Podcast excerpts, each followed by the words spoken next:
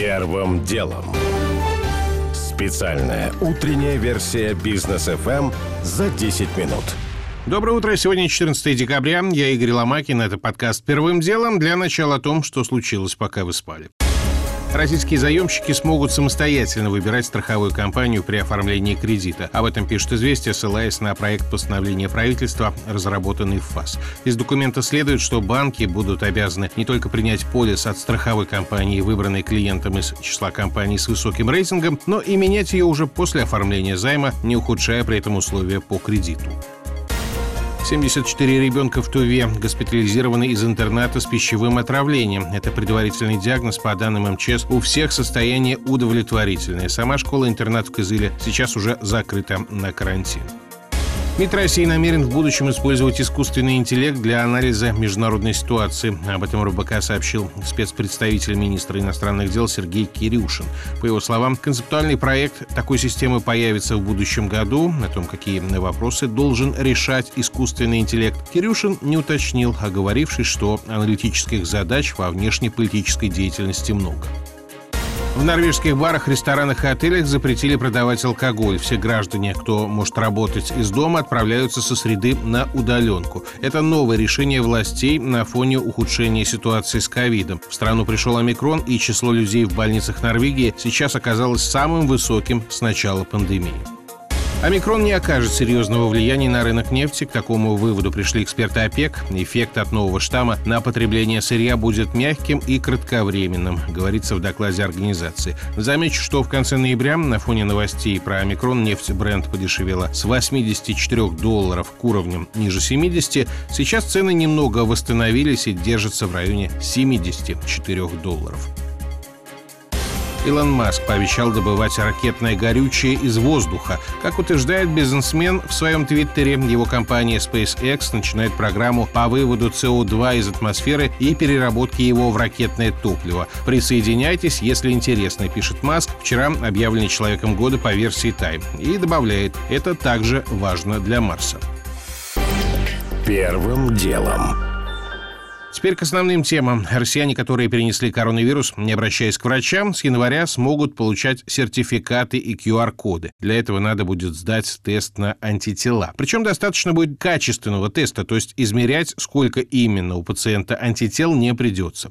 Важную новость озвучила вице-премьер Татьяна Голикова и этим заявлением разделила экспертное сообщество на два лагеря. Комментирует официальный представитель международного медицинского кластера в Сколково Фаина Филина. Согласно словам Татьяны Алексеевны, получается, что качественный анализ, то есть определение наличия или отсутствия антител, будет достаточным. То есть замерять уровень антител не будет. В принципе, выдача документов об иммунном ответе ни в одной стране мира не производится по замеру уровня антител. Поэтому, в принципе, Россия здесь, получается, идет по мировой практике. А вот другая позиция. Глава контрактной исследовательской компании Clinical Excellence Group Николай Крючков уверен, теста просто на наличие тел недостаточно.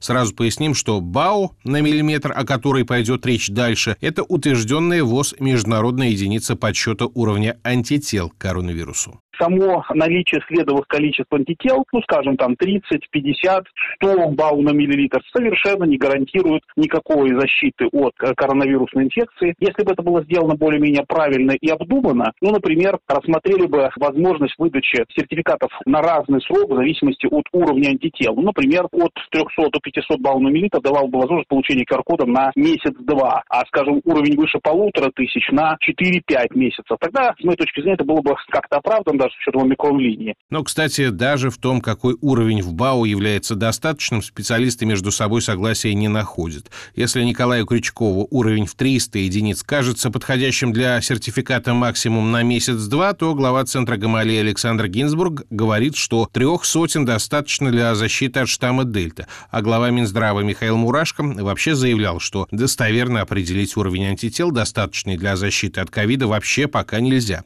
Тестирование на антитела в частности частных клиниках стоит сейчас со всеми процедурами от 800 рублей за качественный анализ и от полутора тысяч за количественный. При этом москвичи могут сдать тест на антитела и бесплатно. В городских поликлиниках. Только обратим внимание, речь про именно переболевших, привитым за границей и желающим получить QR-код, а над этими людьми государство тоже жалилось. Дорога все равно одна – в платную клинику. Первым делом. Кстати, про омикрон. Вчера власти Британии объявили о смерти первого человека от этого штамма коронавируса. В Соединенном Королевстве этот вариант начал распространяться с огромной скоростью. В целом по стране заболеваемость омикроном удваивается каждые 2-3 дня, а в Лондоне на штамм уже приходится 40% новых случаев. Премьер Борис Джонсон назвал происходящее чрезвычайной ситуацией, призвал меньше рассуждать о тяжести течения болезни и больше учитывать скорость распространения. Вот что рассказывает маркетолог и блогер в Лондоне Константин Пинаев. Действительно, количество кейсов растет, омикрон тут изо всех сил уже наступает. Я тут приболел даже, несмотря на две вакцины. Лайтово прошло, спасибо вакцину. Но вот у меня 4 месяца было после второй дозы, и я хватанул. Ну, это, скорее всего, дочка из школы принесла. В школах сейчас прямо как косит всех направо-налево. У нас все бесплатно. Единственное, для кого платные тесты, это для прилетающих. Ради борьбы с омикроном британские власти уже на этой неделе ввели в оборот бустерные вакцины. Третью прививку может получить бесплатно любой совершеннолетний. Теперь уже официально заявлено, двух прививок недостаточно. Но это в Британии и в России по официальным данным омикрон выявлен менее чем у двух десятков людей. Все они прилетели из Африки и были изолированы. Михаил Мурашко в интервью в ГТРК накануне сказал, что все болеют либо бессимптомно, либо с незначительными клиническими проявлениями, никакой угрозы их состоянию врачи не видят. Первым делом. Тем временем Госдума сняла с рассмотрения законопроекта о введении QR-кодов на транспорте. Дмитрий Песков назвал это решение позиции правящей партии. С учетом того, что документ не был принят сразу, все к этому и шло. Власти, возможно, не просто испугались политических последствий, но обеспокоились именно негативной реакцией среди собственных сторонников, замечает Георгий Бофт. Остающийся пока в живых законопроект о QR-кодах в общественных местах тоже обещают смягчить. Коды получат и люди с любым уровнем антител, и, скорее всего, тайно переболевшие, а также привитые иностранными вакцинами, каковых хитрецов приравняют к тайно переболевшим. Полагаю, что в конце обсуждения QR-коды оставят разве что для театралов и прочих мест с минимальным количеством представителей глубинного народа. С другой стороны, закручивать гайки по всему периметру госполитики не самый лучший вариант для сплочения электората вокруг направляющей и руководящей силы. И вот решили явить послабление там, где их по достоинству оценят как раз подавляющее большинство обывателей. В Думе допустили, что введение QR-кодов может вообще не понадобиться при улучшении эпид-ситуации. Официальная статистика уже сейчас дает цифры по числу заболевших примерно на тысячу меньше каждую следующую неделю. Так что, возможно, все пойдет по исконному русскому пути и рассосется, само собой, не вызывая лишнего политического напряжения. А если не рассосется, то, как сказал один великий человек, бабы еще нарожают. Георгий Буфт. Первым делом.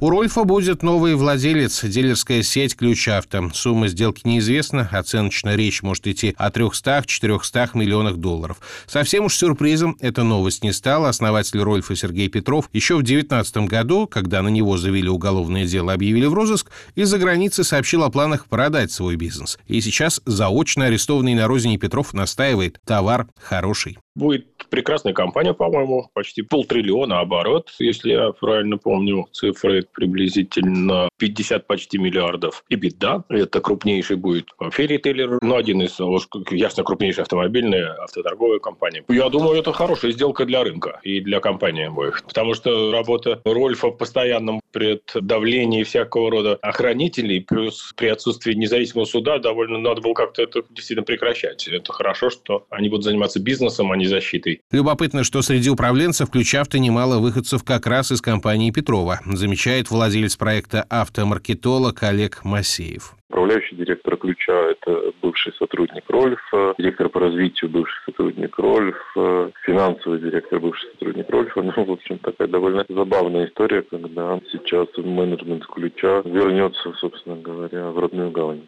Впрочем, грядущая сделка пока никак не отменяет уголовного преследования. Как раз сейчас в Химкинском суде начинают рассматривать иск прокуратуры о взыскании из компании почти 13 миллиардов рублей. Причем, как сообщал автодилер, сумма была заранее заблокирована. Сергей Петров говорил бизнес ФМ, что выплатить эту сумму Рольфу вполне по силам.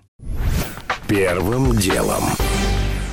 Первая российская микрофинансовая организация может выйти на биржу. По данным РБК, это CarMoney, которая среди МФО в стране занимает седьмое место по объему портфеля и специализируется на выдаче кредитов под залог автомобиля. Компания намерена привлечь в ходе IPO не менее 2 миллиардов рублей. Перспективы оценивает исполнительный директор ВСК Групп Максим Тищенко. Я бы сказал, что, скорее всего, даже половину то есть будет очень сложно привлечь. Если даже мы рассматриваем каких-то частных инвесторов, вряд ли можно получить то, на что компания рассчитывает. Поэтому Поэтому я бы не стал говорить, что будет сверхуспешное IPO. В России еще пять лет назад на бирже пытался разместиться МФО «Домашние деньги» Евгения Бернштама, но потом допустил дефолт, не исполнив свои обязательства по выкупу облигаций. Потом ЦБ исключил «Домашние деньги» из реестра микрофинансовых организаций, а закончилось все арестом Бернштама и уголовным делом о мошенничестве. Оно, кстати, не завершено и поныне.